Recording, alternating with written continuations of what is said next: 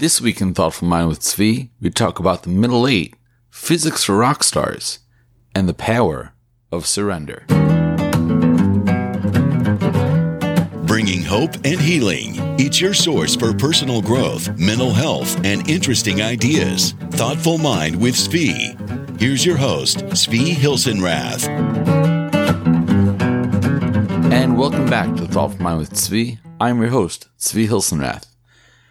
This week, I'd like to thank all the listeners in the city of Sun Manor, Arizona. That's our gratitude city for the week. So thank you to everyone in Sun Manor, Arizona.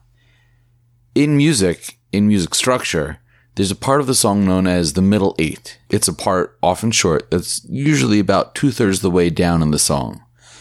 And it's not the verse and it's not the chorus, right? It's not the low part or the high part for people that don't know uh, music terminology. It's the part that's usually between two verses, right at the end. Sometimes it's a solo, sometimes it's a, a guitar solo or a music solo, sometimes it's a different vocal, different singing thing. And it usually takes musically what's come before and what's about to happen and changes it and presents it in a slightly different way. Musically, it'll use some of the same elements of the rest of the song, but add something new. I thought it would be interesting if we had a bit of a middle eight here in the podcast, taking a few of the concepts that we've had in the past and looking at them in a little bit of a different way. Before we go any further, I do want to mention we're going to be taking a two week break after this podcast until after the holidays. The next podcast is going to come out on January 8th, 2020, taking a little bit of a vacation. This week, I want to talk about an experiment you can do at home. It's it's really cool. I've shown this to people and it's really amazing. I saw it in the book Physics for Rock Stars by Christine McKinley. And you can try this along at home if you're listening at home. Again, if you're driving, this is one of those things that you should not do while you're driving.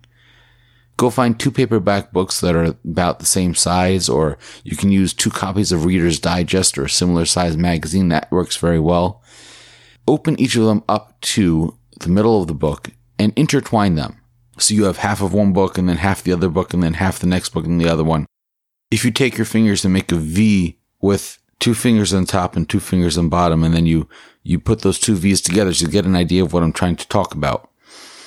Now pull those two books apart and you'll see it's pretty easy for the two books to come apart. Now shuffle the pages of the books together. So let down one and then the next one and then the next or a few and then the next but make it so that there are many, many more pages interlacing instead of just two. Now try pulling the book apart. It's extremely hard. I've had grown, strong men try to pull the two books apart and they do not come apart. They're stuck. It's an amazing thing. Why does this happen? Well, when it's just the two pages interwoven, there's not a lot of friction, the two pages pulling against each other. It's easy to pull apart. But when you put them all interlaced, when there are hundreds of pages interlaced, there's a tremendous amount of friction. And it's almost impossible to pull the two books apart. So what does this have to do with Thoughtful Mind with Tzvi? Well, first of all, this goes under the interesting ideas in mental health, personal growth, and interesting ideas. It's just interesting. But let's take it a step further. We've spent a few episodes now talking about addiction and recovery from addiction. And one of the themes that we've had is we can use the tools of addiction recovery for non addicts. And one recovery tool is being aware of and avoiding people, places, and things that trigger or aid in addiction. So an addict, when they're in recovery, is careful where they go, the people that they're around, or the things that they do, because they don't want to trigger a return of the addiction. And just like the more pages that are interwoven, the more pages that are connected, the more stuck are the books, the more triggers that an addict lets into their life, the more stuck is the addict.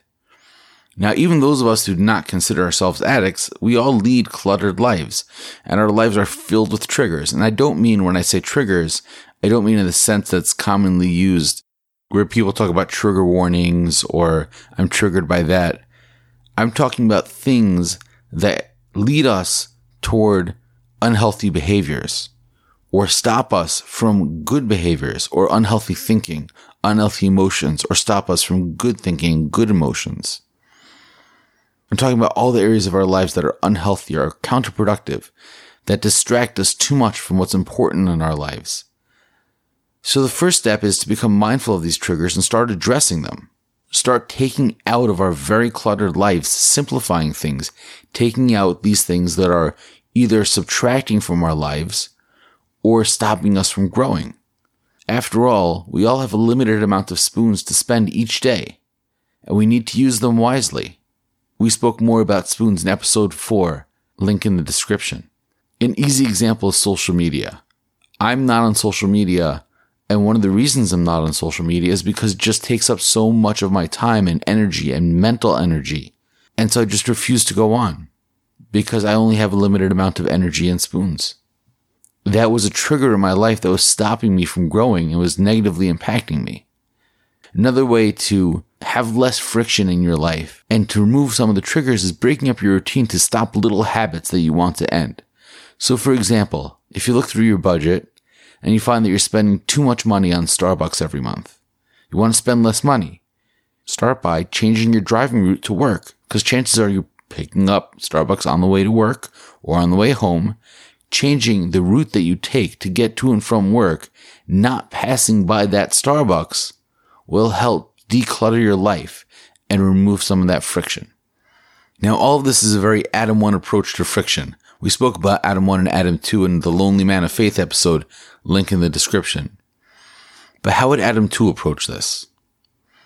Let's take a step back. How do you get the books apart? Right? You pulling them and they're not coming apart. How do you get them apart? The answer is by gently shaking them apart. They'll come apart. Pretty easily, actually. And so an Adam 2 approach would be eliminating friction within yourself with the power of surrender.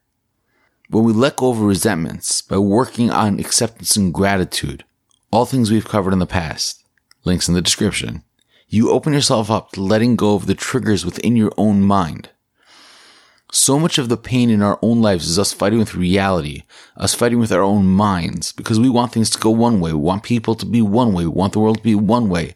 And the universe answers no, it's going to be the other way. And we stop the fight and we start accepting life and people and ourselves as they are, we start sharing gratitude with ourselves and with the world and sharing our light with the world. We start surrendering ourselves when fighting no longer works, because sometimes fighting works.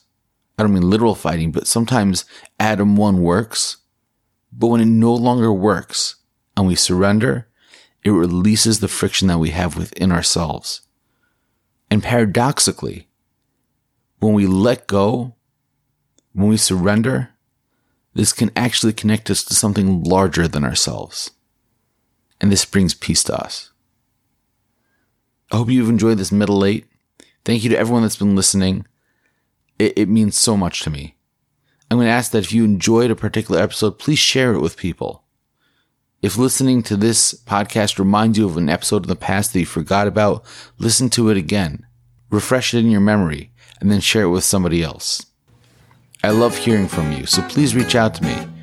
You can reach out through the email thoughtfulmindpodcast at gmail.com, through the website thoughtfulmindpodcast.com, or by leaving a voicemail at 732 523 0061. Reminder for the next two weeks, there will be no podcast. The next podcast is coming out January 8th, 2020. And until then, go out, believe in yourself.